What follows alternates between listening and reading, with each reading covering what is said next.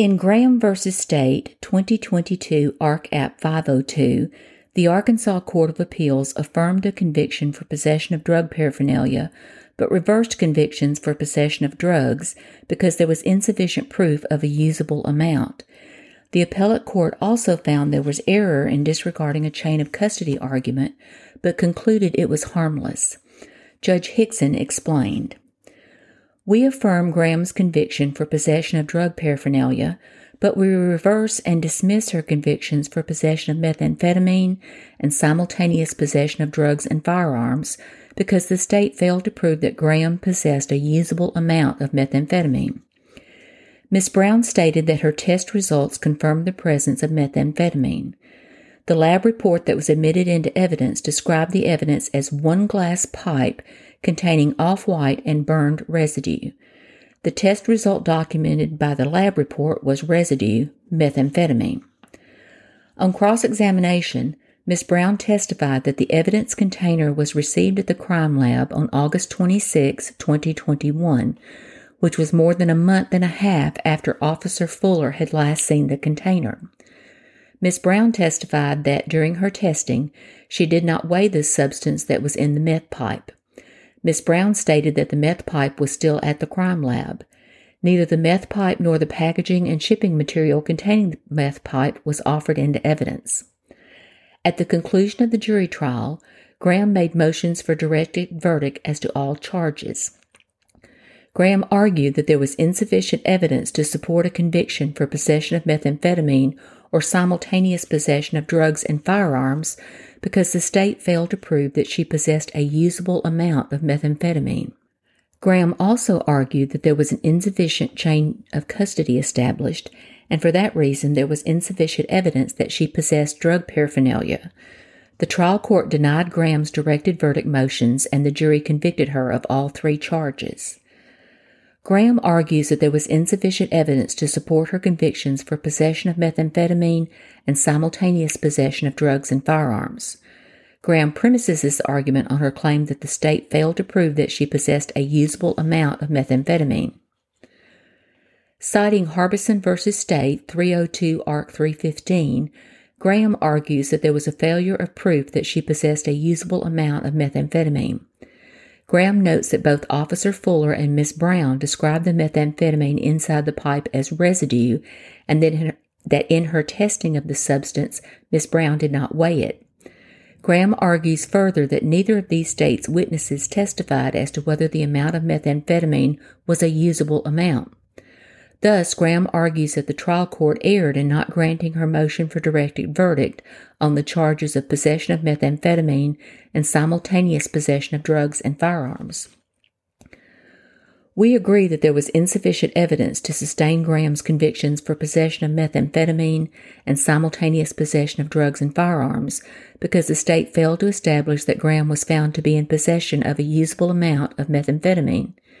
In Harbison, the Supreme Court stated that the legislation prohibiting possession of a controlled substance is to prevent the use of the substance, and that possession of a trace amount or residue that cannot be used does not contribute to the evil.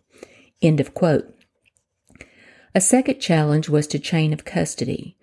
While the Court of Appeals ultimately ruled error on this point, the mistake was not reversible because of the harmless error rule. Quote, we hold that the trial court abused its discretion in admitting the lab report and the chemist's testimony concerning her testing of the meth pipe because the chain of custody of the meth pipe was not adequately established. Officer Fuller did not attach any identifying number to the envelope containing the pipe, nor did he initial the package. In fact, there was no testimony that there were any markings on the package at all. The last time Officer Fuller saw the package was on June 8, 2021, and it was not delivered to the crime lab until more than a month and a half later. Officer Fuller himself did not deliver the package to the crime lab, stating that this was Investigator Pollock's responsibility. Investigator Pollock, however, did not testify. Crime Lab chemist Kim Brown testified that she tested a pipe that was packaged in a sealed box that had been placed inside an envelope. However, Miss Brown did not testify where the envelope came from, and neither the envelope nor the pipe was introduced at trial. Given the proof presented, we conclude that the trial court abused its discretion because the state failed to establish that the evidence was authentic. That is, it failed to show within a reasonable probability that the pipe tested at the crime lab was the pipe that was seized from Graham some seven months earlier. Therefore, we hold that the lab report and related testimony concerning the testing of the meth pipe was erroneously admitted. End of quote. The opinion explained the application of the harmless error rule. Quote, Although the trial court erred in admitting evidence of the pipe tested at the crime lab, for purposes of Graham's conviction for possession of drug paraphernalia, we conclude that this was harmless error. The Supreme Court has said that even when a trial court errs in admitting evidence, we will affirm the conviction and deem the error harmless if there is overwhelming evidence of guilt and the error is slight.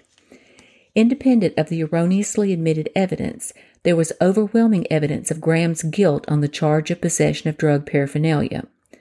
Drug paraphernalia includes any equipment, product, or material of any kind that is used or intended for use in ingesting, inhaling, or otherwise introducing into the human body a controlled substance. Ark Code Ann Section 564 101 12A. During Graham's encounter with Officer Fuller, Graham admitted that she was in possession of a meth pipe and showed it to him.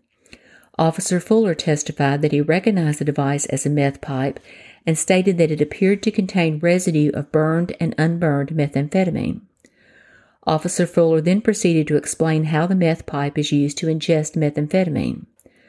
Graham's admission that she possessed a meth pipe, combined with the physical evidence observed at the crime scene, provided overwhelming evidence that she possessed drug paraphernalia. Therefore, the trial court's evidentiary error was harmless error with respect to that conviction, and we affirm Graham's conviction for possession of drug paraphernalia. End of quote, end of decision.